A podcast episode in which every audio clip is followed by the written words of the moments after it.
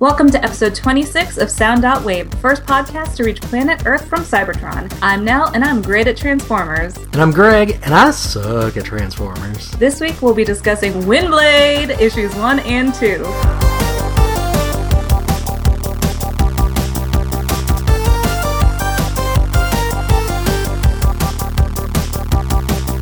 Man, this So, is right a away. real good comic book. Really good. And stunning.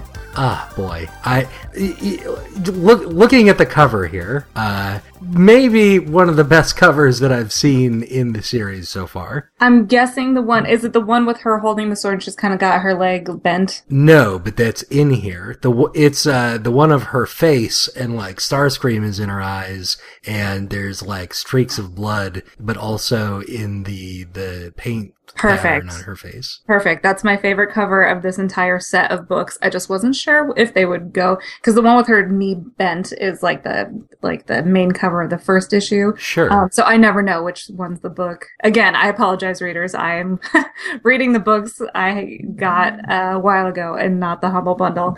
Um, but that's yes, that one's my favorite cover of all of them. The one that you have in front of you with her face. Uh, apparently, that is the cover of issue three, which It we won't be getting yes. to today. Yes. Um, and that's the funny thing actually about Windblade. I have it on Comixology. I have it on the Humble Bundle and I have it all four issues in, uh, like in person too. Like, Well, there you I, go. I enjoy these books a lot.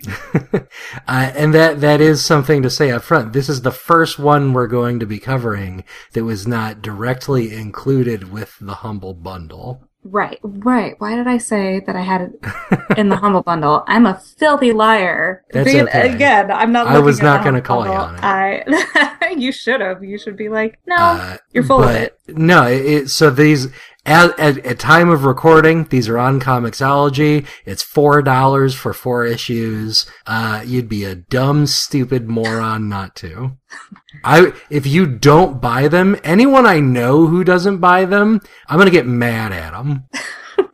I'm just gonna let Greg have his moment here. You know what? Now's my time to cut toxic people out of my life, and people who aren't buying Windblade A on Comixology are those people. I got no time for you. So you heard it here. So hopefully you've read these books, and Hopefully if you you've read haven't, these books. you'll do. You you know what's about to happen. We're gonna go through beat by beat and You talk won't about. get this. This is this is if this is your first episode of the show, uh, welcome. Maybe go back. Maybe start at the start.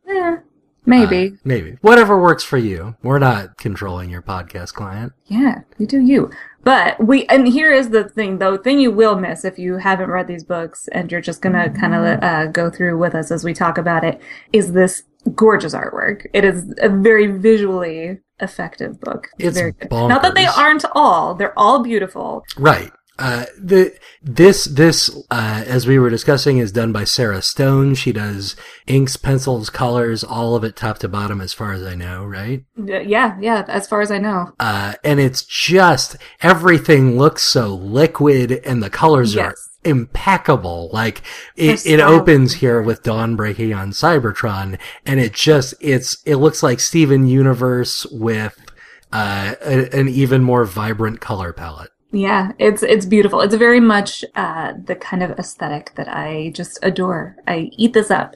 Absolutely. And it's it's perfect for Windblade because her color scheme fits so well in all of this. Yes, she's got she's very vibrant. She's a very colorful bot. Speaking Um, so of, yes, how how great does it look just transforming into a cool friggin' jet with rotors? she's beautiful. Uh, she jumps off. Okay, so yeah, we open up here. Dawn is breaking, and these books obviously are all going to be told from the point of view of Windblade. They all follow her. And fun fact, Windblade was a fan created character. Um, on the Transformers app, people could kind of vote for a new character to be created, and she is the end result. So good work, everybody who voted. Thank you very much. I am very proud.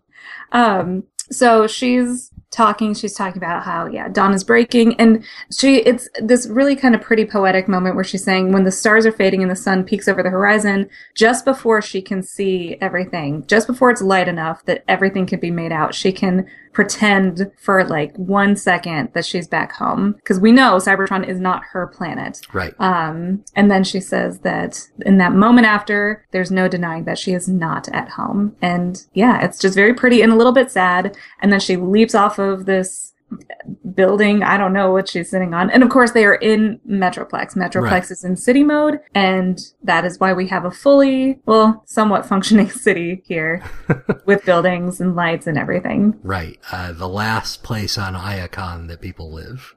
Right. Like, Iacon is still existing, but it's not, obviously, it's worse for wear. They had a Titan go through there. Sure. it wasn't. Um, yeah, there was a bit of a battle that happened there. So, but luckily, we have a robot who turns into a whole city, and everybody can just live there for now. Yeah, I'll just Um, ta- take care of that. yeah. Uh, and so she says this is her 186th Cybertronian dawn. Uh, we know that it's six months after the events of Dark Cybertron. Um, and now we're going to see what happened in that span, just like we did with More Than Meets the Eye. Yes. Um, so at this point, obviously, Megatron is long gone with everybody on the Lost Light, and now we are taking a look at things going on on Cybertron. Um, so we see Windblade has rushed off to meet Chromia, who greets her. Immediately shoves a spear in her face. Yes. so they, uh, and Chromia is basically like, you know what? Weapons trading was at 0600, with or without you. And again, yeah, as Windblade just said, she was, she's apologizing. We assume, yes, she's a little bit late. Um, Uh, and Windblade says that she placed third in the all Caminus single combat division. Caminus, Cominus, how do you pronounce it? I always said Caminus, Okay. but if somebody has, I, I feel like maybe Mairghread, who is the author of these stories, um, I feel like she might say it differently, but I cannot at this moment recall if that is true or not. But I do say Caminus. Cool. So did I. Uh, and we will find out more about Caminus throughout these series, obviously. Uh, pretty important thing to know Yes. that these bots come from somewhere that isn't called Cybertron. Yes, they come from a different planet called Caminus. Right. Um, so it's these two bots essentially just kind of sparring, and Chromia knees her in the stomach. And obvious, it's not a, an actual, you know, she's not actually trying to hurt her here. Um, but It uh, is, it is a funny little reaction face on her there, though. Oh, the, yes, that's another thing. I'm just, I'm a big Sarah Stone fangirl. I uh, love her artwork. Uh, she does expressions very, very well. Right. I appreciate them very much. Um, so yeah, you can kind of see Windblade getting the wind knocked out of her there. She's getting kneed in the gut. Um, That is a bonus, is that I don't know, I don't think there's any bots in this whole series that have faceplates, so everyone can sort of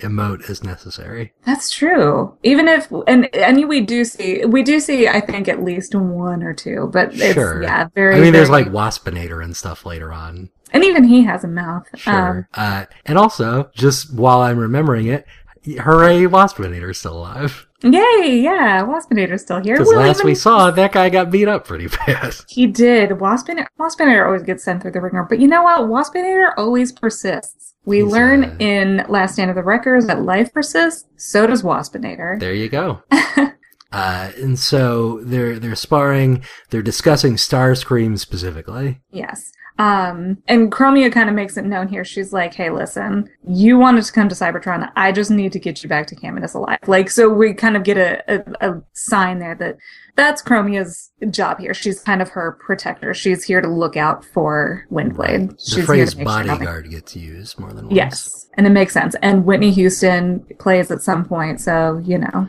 I I didn't want to say anything. These two pretty flirty sometimes. and it's pretty cute. I mean, I, I I'm down. I'm, I'm totally down. super down. um, but yeah, so they're talking about Starscream, and Windblade is very much she is a very respectful respectful she's very mindful of the kind of the rankings of Sure, she's her. she's got that in common with Ultra Magnus, and that like there's structure, and there might be a time and a place to violate that structure, but it's there for a reason. Right. She's saying we shouldn't mock Starscream. He rules Cybertron, and we have to respect that. Which is, I think, the nicest thing anyone has said about Starscream since the dawn of Transformers. That sounds about right. Uh, and we get another little insert here saying, uh, essentially her job, which we saw during Dark Cybertron, is to communicate with the Titan. Yes. So she's, yes, reminding us that Metroplex is in city mode. Um, she is essentially speaking on his behalf. She is what they call a city speaker, Mhm. um, somebody who can communicate with a Titan because, um, it's just the the Titans speak the oldest language is what she calls it. And as we know, Titans are part of this whole kind of gospel of the Knights of Cybertron. So they would be the oldest possible Cybertronians and um or you know some of the oldest and it's a language that very few know so she's yes she has a very important role here and especially since metroplex cannot speak at least ver- Interpreting verbally that, right yeah. Um, Having an interpreter is super vital. yes Uh, and plus, everybody lives inside of him, so. Right. Um, so she's saying, you know, he still has damage and she's, so th- that's something she's still working on. Like, that's kind of what her thing is right now is keeping a, a line between Metroplex and Starscream and keeping this city running. And speak of the literal devil who waltzes in, but little old Starscream. With his super slender waist. Super slender waist, and look how pretty he is. He's in real sharp. he looks so nice. Um, again, I'm gonna, I'm, gonna just keep, uh, just loving this artwork, but I really appreciate the fact that Sarah, like, when female Transformers tend to be drawn, they all tend to be drawn with the typical female form that we see in all forms of media, which is you're all kind of the same size. You all have narrow waists and a bit larger hips and da da da da da. Um, and that's still true here, but they also all tend to have like lips, like lipstick, and that always kind of bugged me. And luckily later we kind of get out of that. We see a few bots who break that mold, thank goodness. Right. Um, but I appreciate that Sarah makes the boys pretty too. So, you know, yeah. Everybody's just very attractive. Yes, everybody's gorgeous in this. So yes, she does make Windblade gorgeous, and she makes Starscream gorgeous, and Blur is gorgeous, and what a treat, Absolutely. Who wouldn't want to live in this world? right? I'm down. Um, so yes, Starscream just waltzes in and is like, you know what? Uh, I have to talk to Windblade, so I can just waltz in here if I feel like it. Uh, and he, he leaves Rat Trap outside with Chromia, uh, who tries to poke it like, hey, so, uh, why are you ladies? Right. Again, and a lot of these Cybertronians, and it makes sense, are curious, are still curious, and they're like, "What's what's what? Why do you say she? Like, what's this she and her thing about? I don't understand." It's And interesting because every, asking. right, everybody seems to be like fine with it. They're just Yeah, like, nobody why? Yeah, they're just like, "Wait, I've not heard that before. What is that?" And well, and in this case, Chromia just, of course, Right. Continues just to totally stare. locks him out. yeah, she's not even gonna look at him. she's a hard ass, and I like it. She's great. Uh, She is. And so Starscream is here, and he's like, "Oh, so you're you're saying you're trying to serve me, but I don't know. I I could question your diligence because there's a lot going wrong here in Metroplex." Right. And like kind of the overarching thing here is that um, you know, Windblade is saying that she, again, she's very much like, okay, this these are just the rules that we have to follow with the positions and the powers that we have. Um, and she's saying a city speaker's first priority is service. And so we do get this feeling from her where she is here to serve Metroplex, and he, of course, is serving the people of Cybertron, and that is serving Starscream should also be serving the people of Cybertron. So in her head, this should be kind of all one thing that works together. Right. And Starscream, of course, is playing his games and like He's here to uh, he doesn't himself. trust anybody. Yeah, like he is here to serve himself, and on top of that, he is making it sound like he doesn't trust her, and you know, kind of playing that little like, oh well, why should I believe that you aren't? Because of course he doesn't know what Metroplex is saying. So Right. for all he knows, she could be making stuff up. Uh, and he, because he certainly would. Absolutely. Uh, And of course, so- he even wraps it up in being like, I would never right. question, but He's he's double speaking through the whole thing, absolutely. and he's saying, "Hey, if you're trying to cross me, I will destroy anyone and any everything in my way." Yeah. Uh, I will turn all of Cybertron against you because that's what I have on my side right now. And Windblade is like, why would I do that? He's like, the don't.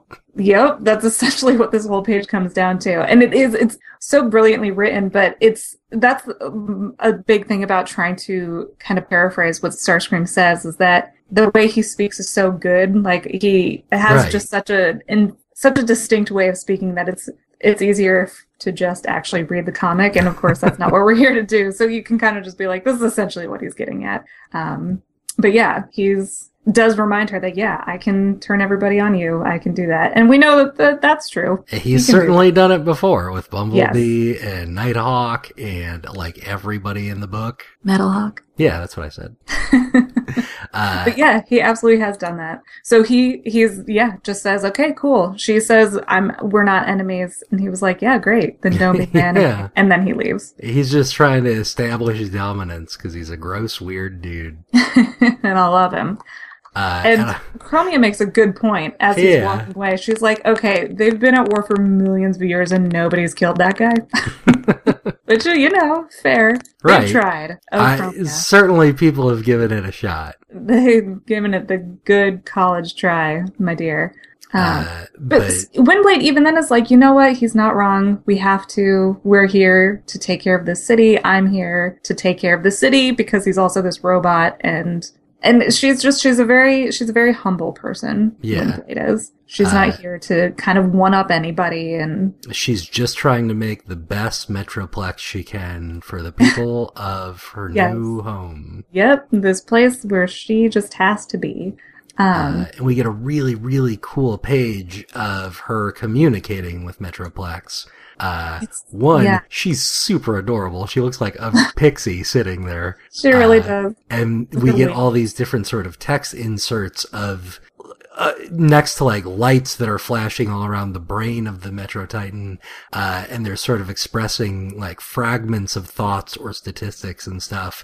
And we get that that's kind of how the only way anyone can interpret the Titan because it can't speak in just straight up common language. It's giving out a million different communications at any given second. Right. She even like she describes it as being uh, that their thoughts are so vast and they speak in webs of light, and it so it's hard for even the very best of city speakers to understand them because again they are just these massive, massive beings um, who are so old and they're just ancient. And um, and I do like this line here. She says, "To have something so glorious hear you, and to try so hard to answer is sacred." So again, she takes this very seriously. This is something very precious to her that she is able to communicate at all with Metroplex. And we do see this beautiful kind of a, a little kind of idea of this web that she Right. describes with Uh, the lights and the broken up text and and uh, the the things that are coming out of it are super interesting to me because we we get like a bunch of things like valve pressure 80% you know and like stuff like that but also like lines that are seemingly from poetry and right it it just says wind voice troubled like the it's it's concerned about windblade Right. He's right. He's uh, addressing her. He's aware of her and how she sounds. Um, and she's just trying to get an answer out of him because she asks him if he's hurt, and he's even saying no, yes. Gets there's not a distinct answer answer Right. there. Um, and she's trying to ask why there are places in the city that are going dark. Sorry, that's what Starscream was approaching her about. Or blackouts in the city. right yeah Um, and so she's trying to get to get him to tell her, you know, because if it's like, oh yes, I'm hurt here, then she can go address that, and maybe then that is why uh, they're losing power. Right, and it, it says that it's the the the Titan says he's diverting energy in these certain areas, and she asks where, and she can't really get an answer out of him. Right? He's so it's almost like this thing that you imagine a, a less patient person might be very frustrated at the the challenge of trying to speak to a Titan. Um, but again, she sees it as something very precious. Right. Uh, and so she goes, speaks with Chromia. She says, okay, uh, it sounds like there's power being diverted from these areas to other areas, but because we haven't, like, the Titan isn't mapped out yet, we don't know where those areas are. And there's only one bot that does. and Chromia's, she makes such good faces. Like these panels, they're just Every so one of cute. them, it's great. like it's yeah. She she just kind of makes his face like, oh, do we actually have to go see Ironhide? Um, because yeah, Windblade is like, okay, I get why you hate Iron or Starscream, fair Mhm. enough, but what do you have against Ironhide? and Chromia's like, I don't. He's just mopey. He's just a bummer, dude. uh, Windblade threatens to tell him that when she sees him.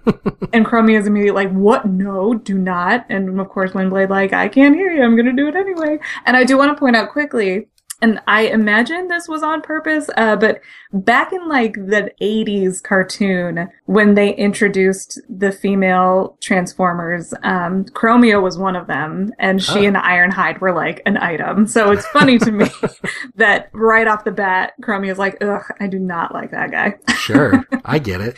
So yeah, there you go. I think it's funny. Uh, and so we get some really cool jet flying of Yeah. Windblade going through the city. Just a really cool two page spread with the, the panel layout sort of guided by the jet trails left. Yeah, it's it's really beautiful, as is all parts of this. We're going to be hitting that particular drum quite a bit. Yes.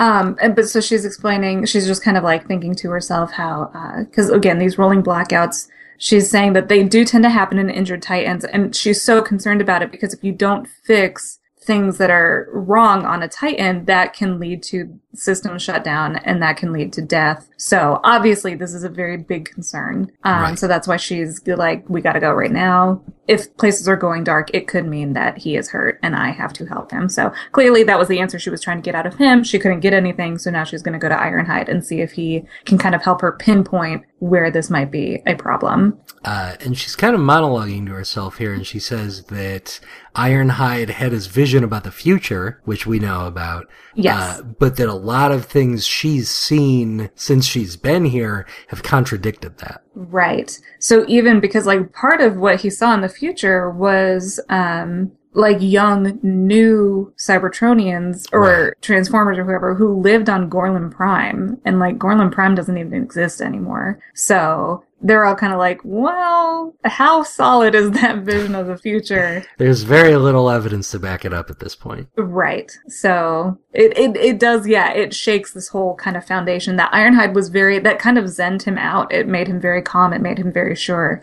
Um, and, And he, he's still, he's still pretty, Yeah, I mean he's still he's still holding by that, but after the events of Dark Cybertron, he seems a little shaken, Absolutely. and he's he's wandering the Titan to try and figure things out. yes. Uh, Ah. So that's why he would be the guy who knows where this stuff is. Right. Cause he's been walking around this place. Maybe he, yeah, he can help her find where she needs to go. Um, and yeah, he, even when she finds him, she's like, what are you doing down here? And he's like, oh, I don't know. I was just following this oil line and I guess I just wandered down this far. Um, so then of course she asks him about the junction. She's looking for T134. Um, she's looking for the power regulators or what might be power regulators. Right. Uh, and he says, "Oh yeah, I know where that is. It's under the Arcolite district." Uh, she asks if they're damaged. He says, "Well, I, not since I saw, but everything here changes always, so I have no idea." right. Um, You're inside of a living thing. Oh yeah, who even knows? It can change in an instant. Uh, Ah. I do really like this exchange because she's like, "So, what do you know about Starscream?" And he's immediately like, "He and I were on opposite sides of the war. Ask his friends, not his enemies." She's like, "Okay." Yeah, like Ironhide. Uh, I I really love. That's that's the most generous thing Ironhide could have done. It is, and it's kind of similar to the advice he gave to Skybyte. Even like when Right. Skybyte Skybyte first came back, or you know, returned with um, the incoming non-aligned bots. Um, that he was like, you know, I mean, go kind of talk to the people you knew, um, kind of get a read off of them, and uh, so obviously things didn't go so great when that happened with Skybyte, Sure. um, and that's obviously not his intent here with Windblade. He's, but like you said, yeah, it's a very uh, noble thing for him to say, "Hey, don't ask me. You don't want to know what I think of Starscream. That won't be fair." Guy's a jerk there. uh, and then we get another page here that's just so good looking. Like, look at the motion in that top panel. Look at that pose that Windblade is doing. it's great, and I do, and um, like I was saying even before with the the kind of mm, kind What- of stereotypical way that Right, female the- Transformers tend to be drawn. I do want to point out, I appreciate that Sarah Stone even took that. When it comes to Chromia, she took that and she still tried to make it not. Exactly. Yeah. It, doesn't have the lipstick and she doesn't, she stands differently than Windblade. it- um, the the the designs themselves sort of have that the the standard female transformer body baked into them. And even just the standard female. Exactly. Yeah, the standard action. Yeah, drawn woman body. Uh, Yeah. But uh, Sarah's kind of like stretch that as far as it could go in different directions. So we see that Windblade is like very slender because she's not much of a fighter, whereas Chromia is kind of stocky in places and Yeah. like stands tall and confident and stuff. And I'm I'm super into it. Yes, I very much, pre- and I don't want anybody to mistake what I'm saying. I love these designs. I think they're really Yeah. great. Um, and yeah, with anything, it's always just a desire for more variation. More um, but- diversity. yeah, absolutely. Um, but no, I think these two girls look great, and Nautica looks great, Narcy looks great. But yeah, I appreciate the, um, and we'll see a, a, a perfect example of what I'm talking about later, and so I will point it out when we get to it. But for now, yes, we have these. Right. Uh, Windblade meets up with Chromia. A couple and- panels of them descending into the Titan. Yes, because now uh, Windblade has a direction she's going, so they both meet under the Arcolite district. Um, and they're they're crawling through tunnels. Uh, they get a little saucy on this page. they, yeah, like it's, I don't know, they're just, they're pretty funny. Um, because Chromia is to a point where she's getting kind of sick of it. Um, and she's like, okay, you know what? We need to take a break. Because again, they're just looking for what might be this, uh, this hiccup, this break Right. in Metroplex. And so she's like, let's stop for now. Um, and she tells, yeah, Chromia is like, oh, you know, you're, you're gonna break something if you keep going through here. I'm sick of looking up your fan blades every day or all the, all day. Um, I she even like uh, puts her hand She- on her shoulders and pushes like, her back. her. It's it's Like, like, Garnet and Pearl dancing. It's true. I love it. I, I would be down for that. If anybody can animate, that would be a great thing to animate. Perfect. Um, and Windblade is just, and even she in return, and I like that, like, even as kind of rough as Chromia is, Windblade isn't cowed by her at all. She's just like, Oh, fine, yeah. okay, that's fine. Then we're going to meet right here at dawn, Chromia. Um, so they both take off, and Windblade is heading back, but then she's like, she's still thinking about Starscream and what he said. Um, and then Uh, she's thinking about what Ironhide said. right, and Ironhide said, "Talk to the guys who knew him." Uh, and the one place to get information is a bar, which A bar. And then we get to like honestly probably my favorite panel in this entire thing. I love this page so much. And we can finally I can finally give the Tankors their differentiating names because I've been dying to call them their names this whole time and I'm like I can't I have to wait until it happens organically. We have tall Tankor and fat Tankor. yeah. Uh, That's what you call him, but not to his face. why are there two Tankors? So the Tankors okay, Octane is sometimes what Tall Tankor is called. Okay. But then sometimes he's called Tankor. And then Fat Tankor, like, used to be Rhinox in Beast Wars, and then, like, in Beast Machines, he, like, got turned into Fat Tankor. And if I'm getting any of that, any of that wrong, somebody please correct me. But as far as I can recall, but so, like, with the toys, recently, actually, both of those toys were available, and I wanted them both so badly because I was like, yeah, the two Tankors. why not? of course. Um, but even then, like Tall Tankor's toy is called Octane. Wow. Um, so I, it's just, it's one of those things where names get reused. So I feel like it's kind of just making the joke. I don't know if that is the actual intent, but works that's kind of what me. I take away from it is that uh, names tend to get, get, uh, recycled. And why so not now- have two Tankors? And so now they decided, hey, we got the same name, let's buddy up. It's kind of like the Ashleys from Recess. They're going to start a whole club. I love it. The Abbott and Costello of Maccadam's. Oh my goodness. And they're hanging out with Fizzle, who brags and lies about his time on the Lost Light, apparently. Uh, uh, Blur is mixing drinks, and just like as an effect of the coloring and the the use of bloom, like all of these drinks look so good. They look so good. I want to drink all these drinks. There's one Especially- that uh, Oh, I think it's on the next page that Windblade is drinking. Oh, it looks so good. It looks so good. There's one that Fizzle is drinking, and I'm like, give me that drink right now. it's got like like the rim, like the sugar rim, but Oh, it was yeah. like tiny little energon crystals. I want that drink. Um, and so yeah, Uh, we have Blur mixing up drinks. We have Slug, who is has never been more handsome Oh, than I- when Sarah draws him. totally. I was gonna say he looks like friggin' I I want to kiss him right there. Yeah, let's all get in a line. Slug is open up in a kissing booth, and he's gonna make a killing. Um, he's he's pissed off because his Dinobot Demolisher is not knocking him out. He he can still see. He's had four.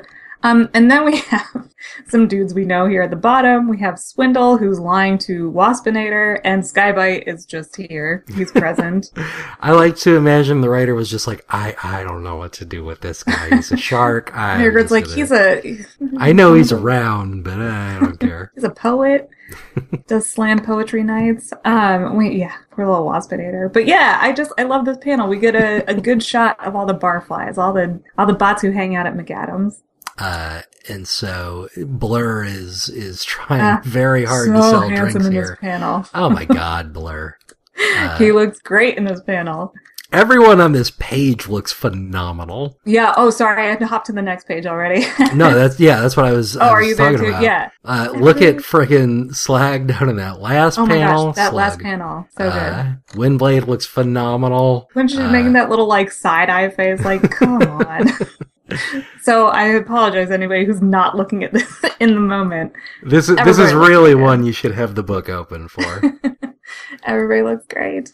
Um, but yeah, Blur immediately just starts running his mouth because he's Blur. And if you, it varies sometimes, but almost any time Blur is in, in an animated form where he is given an actual vocal, like you can actually hear him, he goes a mile a minute. Oh my goodness, I'm blanking on his voice actor's name, but the Micro Machines guy, everybody knows oh him yeah, yeah. speaks the fastest. Sure. He, of course, voiced Blur in the 80s and after that. Um, so he's just running, running, running, and uh, Slug finally gets him to stop. Like, hey, why don't you shut up and let her talk? Yeah. Um, so uh, Windblade starts with Slug. She Right. Gets Well, a she drink. Is this the realizes- panel you're? Oh, go ahead. Uh, well, yes, that drink in the last, uh, second to last panel there is the one I was absolutely talking about. Mm, Good lord, I want that. But, uh, she realizes Slug, it, the easiest way to get information about Starscream is to talk to guys who have fought against him because they they want to tell war stories and they're Right. drunks at a That's how bar. she's. Yeah, that's how she's gonna get him to start talking. Like he's this dude's clearly a fighter. And that Yes. gets the whole bar talking about him. Yeah. He's immediately like, "Oh, I'm gonna tell you about Starscream. I can tell you a thing or two about Starscream." Uh, and then both the Tankors join in. right? They're like, and of course they were our Decepticons. We do see people kind of wearing badges again, and I don't know. I think that might just be a kind of like a oops kind Sure. of thing. But um, so they're yeah, uh, they're like Well, it's it's badge day at Maccadam's. You wear a badge, you get drinks twenty five percent off. I'd do it. Um, but yeah, uh, they're saying, you know, he, Starscream leaves. He never risks his own hide if he can help it. He, you know, he takes off, which is true. Mhm. Um, and as she's talking to everybody, uh, Windblade's kind of little voiceover things are just saying everybody hates him, everybody fears him, and the only thing that is clear to her by the end is that Starscream cares for nothing and no one but himself.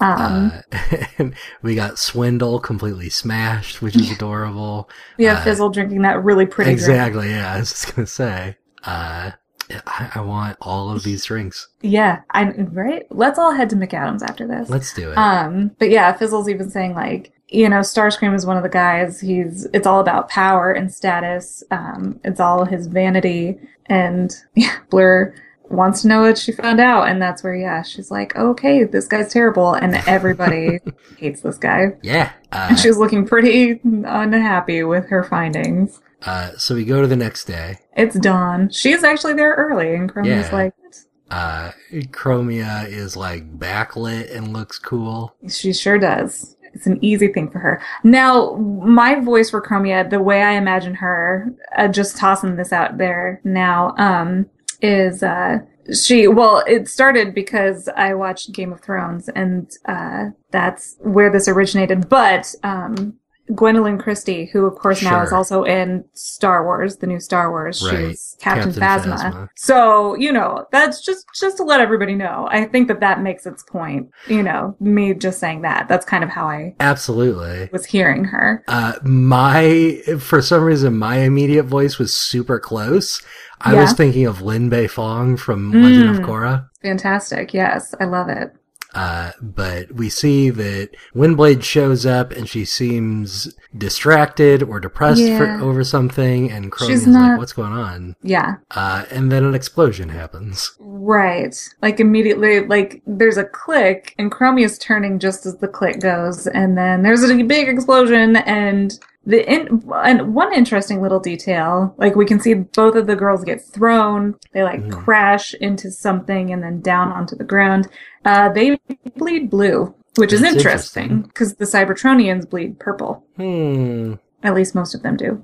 Um, and so then the next page after that, we can see it's Windblade kind of coming, coming Right. to, They're both Chromia's- completely covered in in explosion. yeah, like it's, it's, again, the, the art treatment's so good. Um, It's- they're all kind of washed out and grayed out and it's just smoky and, even these these panel details are really cool. Like that first panel is like cracked like it's glass, and we're seeing in first person from Windblade's view, uh, Right. and the text is blurred, and there's just really cool stuff going on there. it's really beautiful. So yeah, we can assume even that first one is supposed to be obviously like her optics because then in the next panel she's closing one eye. Right. So we assume that's her broken optic. She's kind of closing. Um, and so Chromie is trying to help her up. And immediately, of course, Windblade's like, something just happened. We have to help other people. We have to. And, you know, Chromie is like, no, I have to help you. That's my job right now is to protect you. And as she's just passing out, Windblade sees something, a little like wire or something on the ground and picks it up. Right. And then she passes out. Uh, and so we we see that Windblade is in surgery. Yeah. We go got like to plate over her yeah. injured midsection. Uh, we go to Circuit interviewing Starscream. Right. And, and she finds out, she's kind of saying after the fact, she finds out that three bots died in that explosion. Right. Uh, and then, yeah, we have Starscream being interviewed. And he is saying that the blast was called by, caused by poor maintenance, which is bad news for her. right. uh, he's he's immediately pinning all of this on her essentially. Right. Um, and so, and in doing so, he's kind of like, hey, Metroplex is being poorly maintained. We should be rebuilding Iacon. And nobody's moving on that idea yet. So, Uh, and we we see as Chromia is sort of recharging and rebuilding. Yes, as Windblade is re- rebuilding, uh, she says, "I dream of home," and we get a lot of stuff about Yes. uh, the Caminus. yeah, so we get uh, some backstory here. And so she's talking about, of course, forever ago, Cybertron was an empire. It was this grand empire. Right. and it had ships leaving it, um, like Caminus. So Caminus is obviously also then this name of this ship, which will make sense. Um, but these ships were so big, they had their own hotspots. Um, So there's there's Transformers being born on these ships. yes. And so she's saying, uh, Caminus forged their world, the world that she has now. Um, and that's why wherever, wherever Caminus is, they lost touch with Cybertron. So, um, and then she says, Camiens believed that we would never see Cybertron again. So they always knew of it, Mhm. but they just never imagined they would see it again. And then she's saying, and even in this panel here, they say, we changed, we adapted, all life does. So that kind of gives you this idea of where the whole she and her thing came from. It's Right. just It's the, the culture evolved in a totally different way. Right. And even the fact that, again, she bleeds blue, that they themselves kind of, and maybe, you know, it's part of the fact that they had their own sparks, they had their own Right. hotspots, that they kind of, On some level, like they may branch. be qualitatively different from traditional Cybertronians. right, absolutely. Um, but yeah, but they always heard about Cybertron. They always grew up on stories of it. And, um, and so then here we get the, the backstory that when Thunderclash asked for help in healing a Titan, the three girls who we've met were sent to accomplish that sacred feat. Um, and we have this panel of the three of them and then Thunderclash behind them, um, which is, I think, a little different from what we are told in More Than Meets the Eye. Um, about how they came to be with Thunderclash, but it's not a big deal. Sure. It's not, they ended up out there. ma- major conflict. Yeah. Uh, but this next page, oh boy, this kills me. Uh, because she's imagining all of these great things, like meeting the, the Titan and reuniting with everyone on Cybertron and, uh, all of the help that Cybertron can give them with these, you know, vast knowledge and wealth and everything that their planet is struggling with.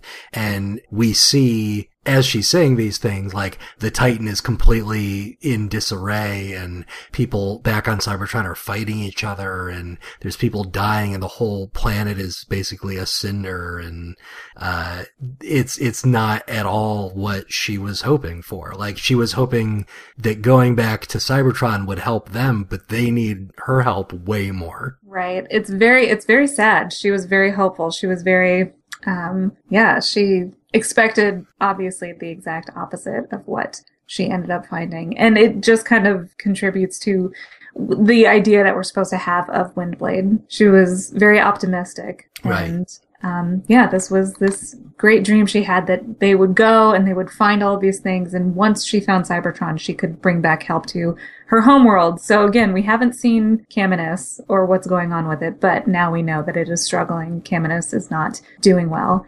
Um, but obviously, yeah, like you said, they need her more Exactly. or maybe not more than she needs them, but obviously they haven't got the help to give her that she was hoping she could take back. Uh, and she comes back to consciousness and she's sort of on the, the recharge slab and who else but Starscream Looking fine. might In as the well doorway. be flipping a quarter and chewing on a toothpick.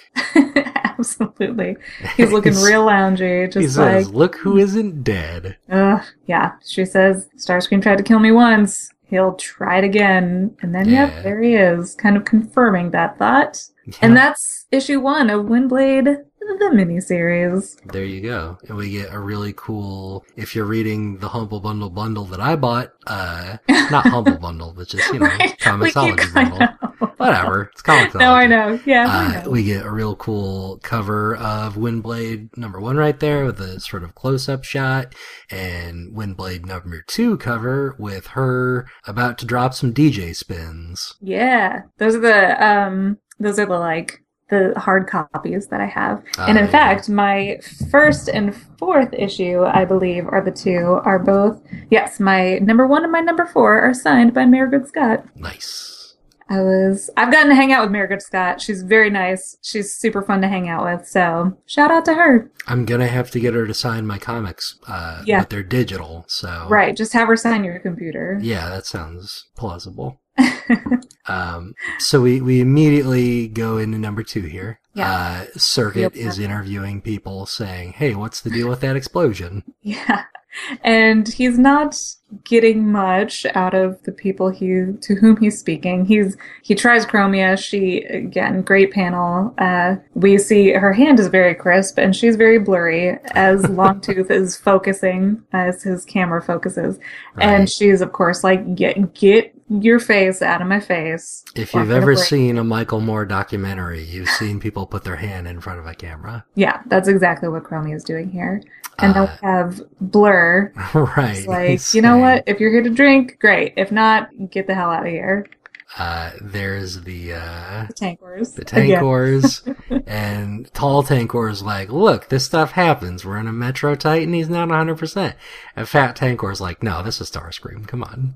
like, don't, come on, man. We both know. We were talking about this just last night while we were spooning. It's totally Starscream. and then Waspinator's like, he, poor little Waspinator, he is saying it's, he calls Windblade Metroplex lady, and he says it's too risky for her underground, and that Waspinator knows where he's not wanted. Uh, and we can go back to Drift, Blur, Blur, same guy, whatever.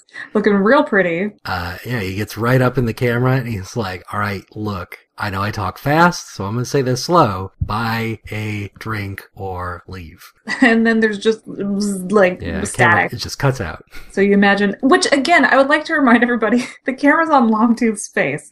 So people are pushing this poor dude in the head. I'm sure Blur has Ah. like grabbed his head, smashed it into the counter. That's so sad to think about now. Sorry, little Longtooth. And by Ah. little, I mean huge, awesome looking it. Longtooth. Longtooth does look really cool here. He's He got like awesome. a like a feline eye as well as his camera eye. Yeah. Boost. Um, he he he looks like uh, a Turian. Yeah, he totally does. He totally does. He's a long lost relative. He's like if oh wait, okay. And I don't I don't don't know anything about Mass Effect, but I'm gonna take a shot here. Go for it. Uh he's what happens if if uh Garrus and Legion had a baby. Perfect. Nailed it. Got it. Uh, incidentally, that is what happens in every run through I've ever played. So, Awesome. That's because you know how to play the game. uh, we go back to Starscream, and this is actually moments before he walks in and starts taunting Windblade. yes. Uh, he's, cause Chromia, of course, is guarding the door, and he's like, uh, no, I can go wherever I want because I'm the god president. he's very keen on being like, uh, get everybody out of my way. Pretty boy coming through. Get out of the way. Um, and he does point out, he's like, oh, I thought you'd be uh, at the tower. He's used to seeing them at the tower, which is Right. where Metroplex's brain is held. And, um, Chromia does let us know that Ironhide is guarding the tower, so nobody can Right. try anything funny.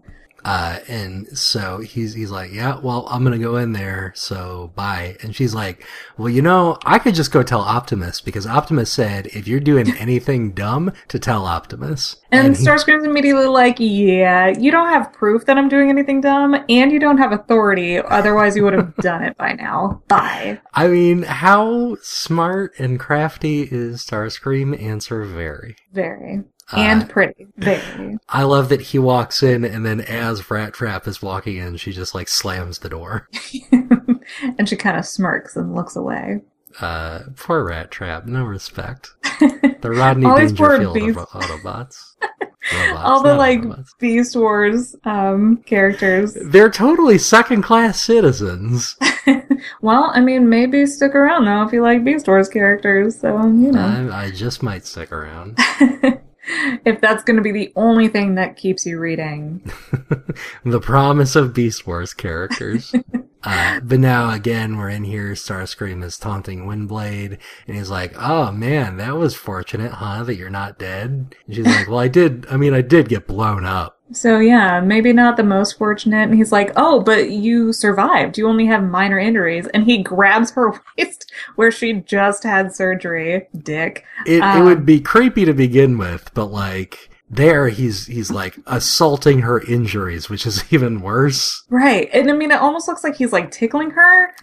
It's but like an awful mean tickle. That is. yeah, This is not a sleepover, Starscream. You're a you do not have guy. Yeah, you're being a creep, Starscream. Get that your husband isn't here to keep you in line anymore. uh, but he is totally like. Uh, so I know everybody likes you because they say you get blown up. Trust me, I know how that works. Uh, but you know what? I think if you were gonna get blown up again, you'd die. So watch your ass. Yeah, it's just it's and as he's saying it, he's of course like right up in her face, and she holds her ground and is just. She even tries being respectful to him Yeah. in this moment. She tells him she's honored he came to visit, and then he threatens her, and then she says, "Okay, with all due respect, I need you to get up out of here."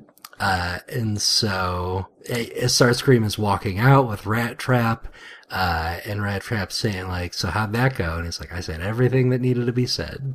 Uh, so he's he's essentially threatening Windblade again. Right. He's obviously he's playing his own game, and Windblade is rethinking her priorities here. Because again, she was very much like, "I just have to serve. I have to serve," and the serving Metroplex as a city means serving Starscream, and da da da da da. And now she's kind of like, "Oh, I don't know. Fuck that noise a little bit." Um, Uh, and so she's she's saying, you know, uh, you remember when we were getting blown up? There was that orange thing I grabbed, and she's like, "Yeah, what about it?" She's like, "It was an igniter capsule. Like that bomb was not Metroplex." Going off, that was definitely sabotage from somebody. right. She's saying like, no, somebody meant for that explosion to happen, and I she do. says she saw Rat Trap right there too. Right. Um, and then they get interrupted in that moment. But I do want to quickly, this is the panel I was talking about, the, the first full, like, full length panel. Hmm. The way that they're sitting, even the way they're grabbing their chairs. Windblade is daintily tucking a chair beneath her. Chromia is tossing a chair underneath her butt before she has a, a sit with her legs spread. And I just, I love it because Yeah. it's completely different body language. We can get a sense of like even if there was no text on that page and you had never seen these characters before, you could kind of get a feel Yeah. of the different This ways that one's they a little carry themselves. This one's a little more prim. Yeah, absolutely. I just I love it.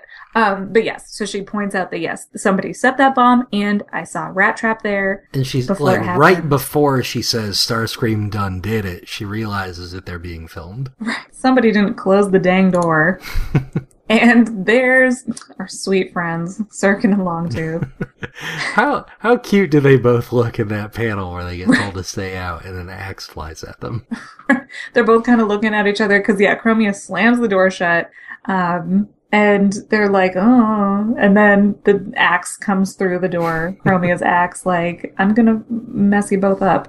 And yeah, they both look cartoonishly frightened, and it's adorable. Uh, and Windblade says that Chromia is the only one she can trust. Yes. So, and and she just straight up is like, it was Starscream. Like Starscream did this. Right. I- And I- I know he like, did. hey, shut up until we get to somewhere where we can talk about this because if people hear you saying that, you need to have proof because this is exactly the kind of thing that Starscream does. Mm-hmm. He gets away with things because people don't have proof that he did them. Right. And he can spin it. And obviously, we've all seen uh, examples of that. She's Yeah. not wrong. Uh, and So, yeah, she's like, let's get out of here. Let's go to where people can't hear us say these kinds of things. So they both take off. And Starscream, of course, meanwhile, is like, he's watching them go and he's saying that Windblade is going to be a problem and, um, he, he, that they need to be in the clear before she does anything. Right. And Rat Trap says, Oh, don't worry. I got this on lockdown, Chief. he doesn't say that, but like, I like to imagine he does. But it, it's, he's the type of guy who might. And uh, and we see both Windblade and Chromia in their alt modes here. Chromia is a cool, like, Tron pod. she absolutely is, yes. She's a light cycle. Uh, and she's saying, they're like, oh yeah, he's definitely gonna try and kill us again. Uh, and they go find Ironhide. And so, yeah, even in those panels, she says Chromia is the only one she can trust. She's the only one she should have trusted from the beginning.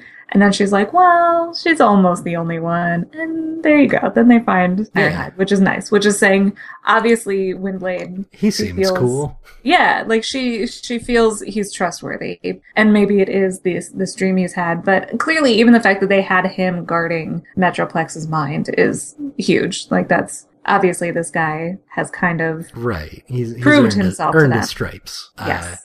And so they, they, they share the information with Ironhide and he's immediately like, do you have any proof? And like, they're like, well, no, but by your tone, we're figuring that this isn't the kind of thing that happens too uncommonly.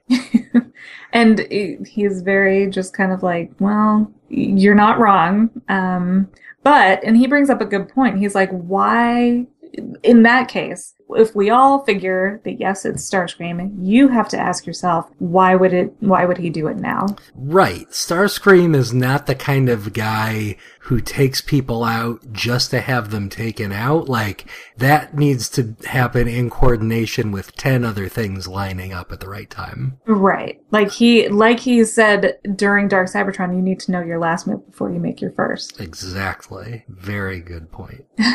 Uh, And and we, we have Ironhide thinking, putting his finger up to his mouth, real cute. he looks great. He looks very thoughtful there. I love the way Sarah draws him too.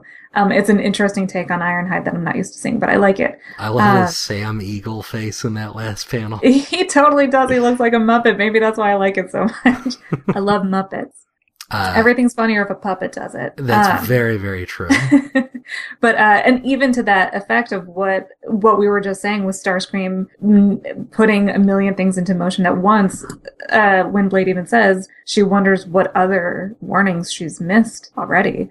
Uh, Um, and she says, "Well, like, would it be enough to to trigger this from Starscream just by asking about him at Maccadam's?" And Ironhide's like, "Well, no. I mean, because he still needs you around to heal Metroplex in some capacity. Uh, so it's got to be more than that." Right. And him saying Metroplex makes Windblade think, but okay, then maybe maybe it's has something to do with him.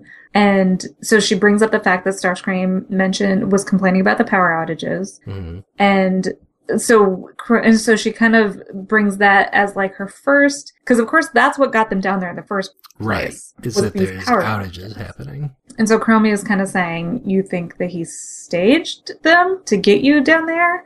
Um, and Windblade again, and so now Windblade is saying what we were just saying, like everybody talks about how he's a step ahead. He's thinking before he's moving and, um, and that maybe they didn't, like there is something wrong with Metroplex, but they don't want her to know. Sure. That there's there's something bigger happening than just him not right. being So they're kind of trying to sidetrack her um, and looking in different areas and then getting her out of the way. Um, and so then Chromia brings up that like, well, I mean, if that's it, we we can't track him uh, because Metroplex's internal cameras are off, and Uh, Starscream knows that. right. And Ironhide says, "Well, we have to find whatever it is then." Right. So now they're looking for whatever it is Starscream could be hiding about what's going on with Metroplex. Super cute girlfriends in that last panel. It's, Uh, they look so good. uh, they're they're totally Watson and John right there. But the Titans saying things like filtration system seventy percent and dropping, Arcolite integrity improved ten percent. Like Chromia is saying, "Wow, there's a lot of information here," and Windblade says, "This isn't even like close to all of it. This is just the stuff getting better or worse." Right. Did you call them John and Watson? Did I? I thought I said Sherlock and Watson, but I probably did. I think you did, which, uh, like, I thought about it for a second. I was like, I'm going to let him finish this thought. Um, but yeah, because she even brings up the fact that, like, Metroplex was already dying, like, Right. when he got to Cybertron. And Right. then the miracle ore that was in his thumb that Megatron gave back to him saved him, but he, it didn't heal him completely. And that's where she is still, so this is like a constant thing for her. He is still trying to, uh, fix his systems and he's still trying to get back on track here and and I think that that's even the reaction we're seeing from Chromia it's something that most of the bots don't realize is how bad this still is for him Right. Uh, and so we see Windblade interacting with the Titan more, um, and yeah they kind of leave her to it Yeah, they're walking away because they're going to try and get in on some of this happening and find what they can. Uh, whereas we get some, a lot happens on this page and it's all kind of fragmented. yes But it's easy to follow visually, hard to talk about on a podcast. yes um, her internal monologue is saying like she thinks it's her own personal failure that the Titan is not in the best shape. Uh, that it's her job to heal him. Right. Uh, but she failed in some capacity and blames herself for all of it. Um, at the same time, the Titan is saying a lot of things. Uh, again, we're getting some, some lines of poetry. it's Uh, very pretty it's very good. Um, and it, it seems to be stuff that ties in it to a capacity. Um, a lot of it is, you know, against statistics like coolant fluctuation stabilized. And, uh, we get the Titan asking wind voice, why sad? Why? Uh, he's so sweet like if your dog could talk and you were sad. and he called you wind voice right. Ah, uh, And she even responds and she's just said, you know, Windblade talks about herself and just says she wishes she could do more, that's all. Um, and yeah, so she's, she blames herself very, very heavily for the things that are wrong with Metroplex. In her mind, it was, I'm gonna go, I'm gonna save him. It even kind of ties in with her whole the the thoughts she had about when they finally found Cybertron, when they found their long lost brethren, and how great it was going to be. I'm sure along with that, it was I'm going to find this Titan, and I know how to talk to him, and I will help him. Right. And she's she's definitely being really hard on herself with all the stuff that has happened. And yes, so she feels in some way responsible, and ah. is even saying she would do whatever she could to make him better. Uh, she said she would bleed her own spark dry if she could make up for it, which that's some some goth language. It it very it, yes it is, but it is also intense and it is it's passionate. Sure. Um, I do want to see like a human goth design of Windblade now. I could make that happen. Perfect. Uh, but so the the Titan's saying Wind Voice should not regret. Uh, and so she's she's walking away kind of defeated and we go back to finding Ironhide and Chromia and they're saying, Hey, guess what we found? It's good old buddy Waspinator on a video screen. Yeah, it's the footage that Circuit and Longtooth got earlier when he was saying it was too risky for Metroplex Lady Underground, and that Uh. he knows where he's not wanted. Right. And- And, they're realizing like none of us ever told him to not go underground. Who do you think did? Right. So they're like, let's go find out. And Chromia instinctively whips out that axe. Uh, and they go to Maccadam's. I really like this panel because you can tell they're opening the door and all the lights coming in and everyone's like shrinking back from it. Everybody like hisses, like, oh god, close the damn door. Like, how long have we been in here? Well, and here's okay. So I'm shameless when it comes to this stuff, as if everybody doesn't already know. I was reading these books and I'm like, all right, there's something going on between Blur and Slug. Let's just put that right out there. Our Why dear not? friend Meg and I were reading this at the same time. I was just like, I'm just, I'm calling it right now. I'm, I'm pairing these two. It's just, it's gonna happen. Um, I but like we it. do, yeah. I mean, you know, they'd be cute because even in this top panel with the door that's so beautiful, we can just see the streaks of sunlight coming in. Um, I mean, Slug's the only person we see at that point. He's sitting right in front of Blur, and yeah, so you know they were in, having some sort of conversation. And Which- how cute is a pairing of Big Slowbot and Tiny Fastbot? It's adorable, right? And don't worry, I know that that is not two bots having a conversation is not enough for a uh, relationship to make, but Maybe not for you. uh, but you know, I don't know. They're both good-looking bots. Why not? Let them be happy. Exactly. Um, so yeah, Blur's like, "Oh my god, quit letting in light, get in here." And so the girls come in, and I love uh, that he's like, I mean, we don't get a lot of people drinking this early. And Slug is like, they just exploded two days ago. Let's let them drink. like, why don't you shut up? That's actually where my first instinct came from for these two was the fact that like Blur doesn't even get mad when Slug is like, "Hey, Chatterbox, stop saying words." He's just like, "All right, I don't." Which I'm like, I feel like you might be a little indignant, but you know, if that was your boyfriend, you might be like, "Yeah, you're right." There you go. Um. Anyway, I'll stop harping on that. Uh, but they're they're pretty much like, hey, where's Waspinator? And then Chromia is like, hey, that's Waspinator. right there he is. I, I found him. And did he's like playing solitaire. Oh, so cute. he leaps from the table so fast. As soon as she like she approaches him and just says waspinator right? He jumps up from the table. It flips over. All she of of his course cards chases go everywhere. his cards his drink they all just fly everywhere. Uh, she chases him. right. She throws her, her pole axe. and it, it- she doesn't hit him but he yeah he dodges it but it still stops him enough. She yeah tackles him with her shield uh poor little waspinator He even like looks like he's in real pain, like he's getting I- smashed under this shield.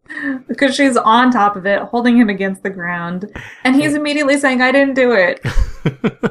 and she's like, "You didn't do what?" He just says, "I don't. Whatever you think I did, I didn't do it."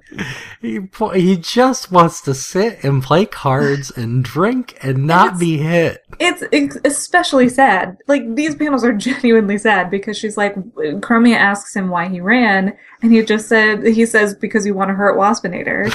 and she of course gets mad and Cro- and Windblade's like, why why why would we hurt you? And then he says because everybody hurts Waspinator. Ah, you And you're just like, precious "Ah." baby. Poor little bug. Come here, Waspinator. Everybody Okay, hates. Waspinator. Next on WB.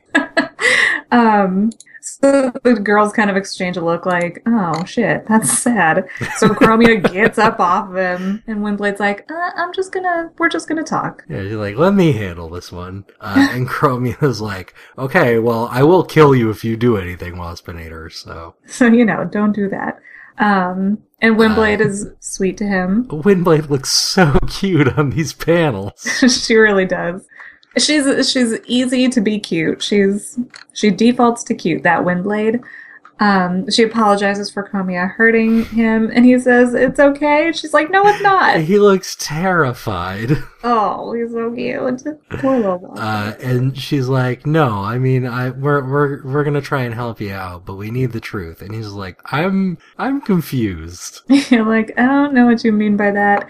Um, so then, of course, she brings up the fact that, like, you said that something underground was threatening you. And then she relates to him and is like, something above ground is threatening me. And I think that we might have the same problem. Uh, and, and he's like, I'm just gonna go. I don't want to talk about Like, he tries to leave, and she's like, no, no, no, no. I know you're scared, but it's, it, you don't have to fight him. We'll take care of it. Just tell me where, who it was, where it was. Um, he just doesn't want to be hit. He just Um, did like this like fourth panel as he's looking down. Uh, poor baby. Um, he's saying that Rat Trap is smart and dangerous, and Starscream is even dangerouser. and Uh, and they, they, they told him to not go somewhere, and she's like, well, tell me where that is. yeah, He looks like he's gonna cry. Oh my god. I know. If you are looking at these pages, you can't look at that bug and be like, "Oh, poor little bug baby. Um, so yeah, she tells him, she's like, it's okay. You don't have to tell me. They told you not to tell. You don't have to tell. Just show me. And Uh, there you go.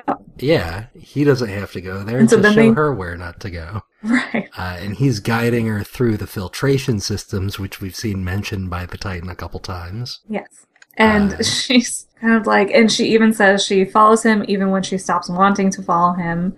Um, and so, and she's just confused. She's like, yeah, why are we, like, why is anybody down in the filtration systems? What is going on here? And again, these really great panels, we can see there's like a, like a grate, they're like, it's like shallow running liquid of some sort. His, whatever his, like, energy, it's, Yeah, they, like- they like get to his energon, but this is, yeah, like his fuel almost.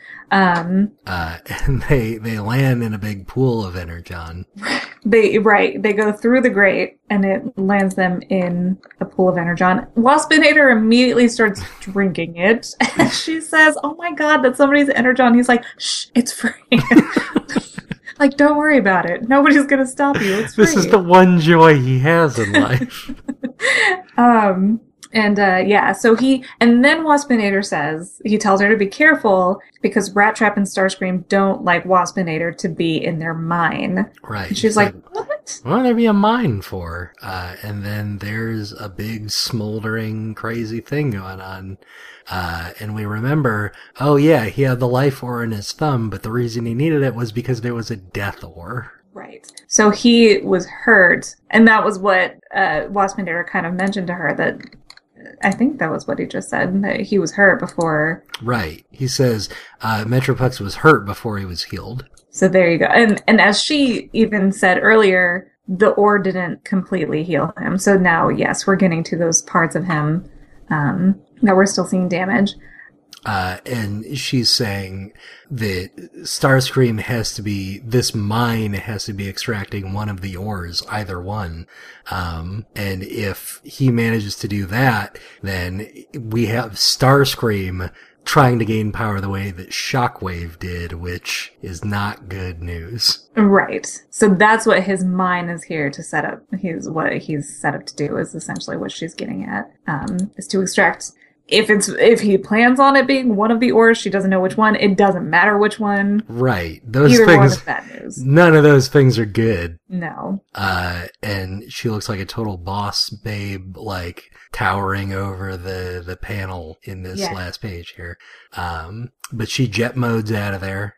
Uh, and Waspinator has to follow behind.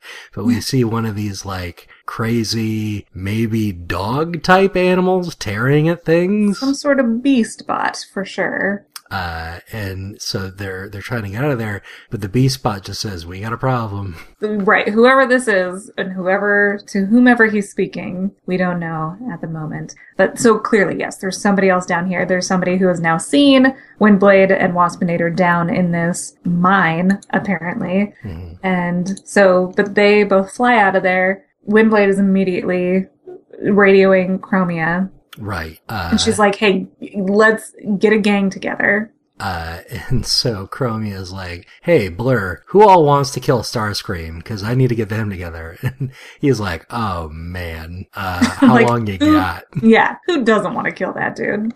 Uh, and so Circuit is she calls up Circuit, and she's like, "Hey, I got a story for you." because she is in her kind of narration saying she's now to the point where she's like, you know what? I speak for Metroplex, not Starscream, and I need everybody to remember that. And so, Uh, yeah, she calls up Circuit. and we got a, a interview going on here in the bar and she's like uh, my name is Windblade. I'm not from Cybertron, but I'm here to protect Cybertron and the Titan. Um, Starscream is going to destroy Metroplex. Metroplex. Uh, he's trying to extract Shockwave's ores. I have proof of it. Here's the mine. Uh, and then they kind of get attacked. Yeah, so she, Greg went through that a little fast, but yes, Yeah. those were essentially the points she was making.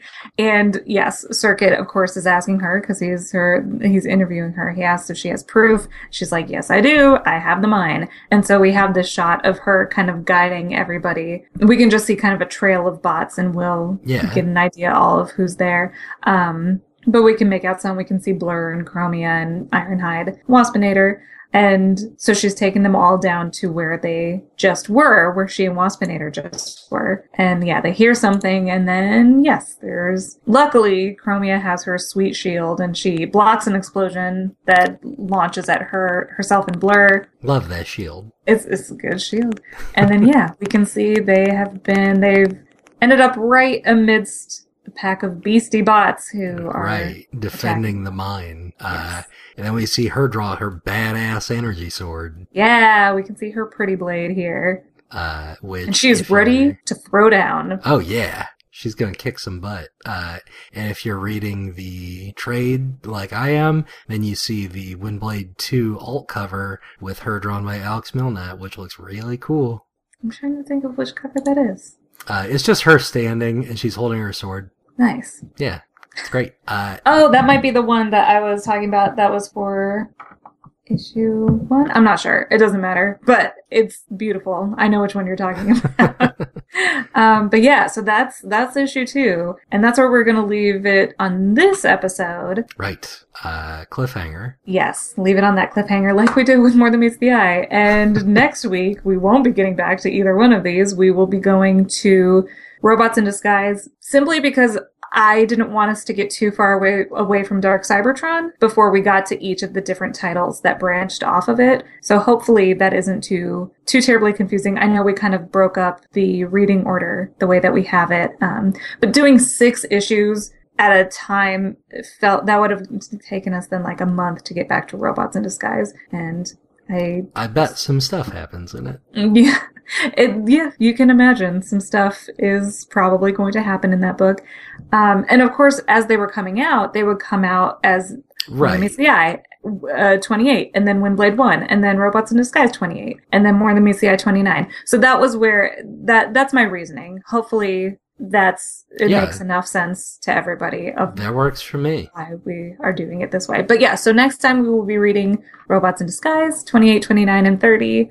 Um, but yeah, we'll get back to all these stories super soon. Hopefully you guys all liked Windblade. Oh man, If you so don't- cool. I am sorry. If you don't, you can't be my friend, and you're Right. uninvited from my birthday party. but uh, I hear the Transformanauts all enjoyed Windblade very greatly. Yeah, Transformanauts. Uh, do Transformanauts have male and female genders? I don't know. I think, I think Transformanauts are like a huge, crazy spectrum, just like people. Right. Like they don't have just the two. They they're anything and everything. The language has gender neutral pronouns baked right into it for yeah. Transformanauts. It's a beautiful thing. Transformanauts uh, embrace the singular they and roll out.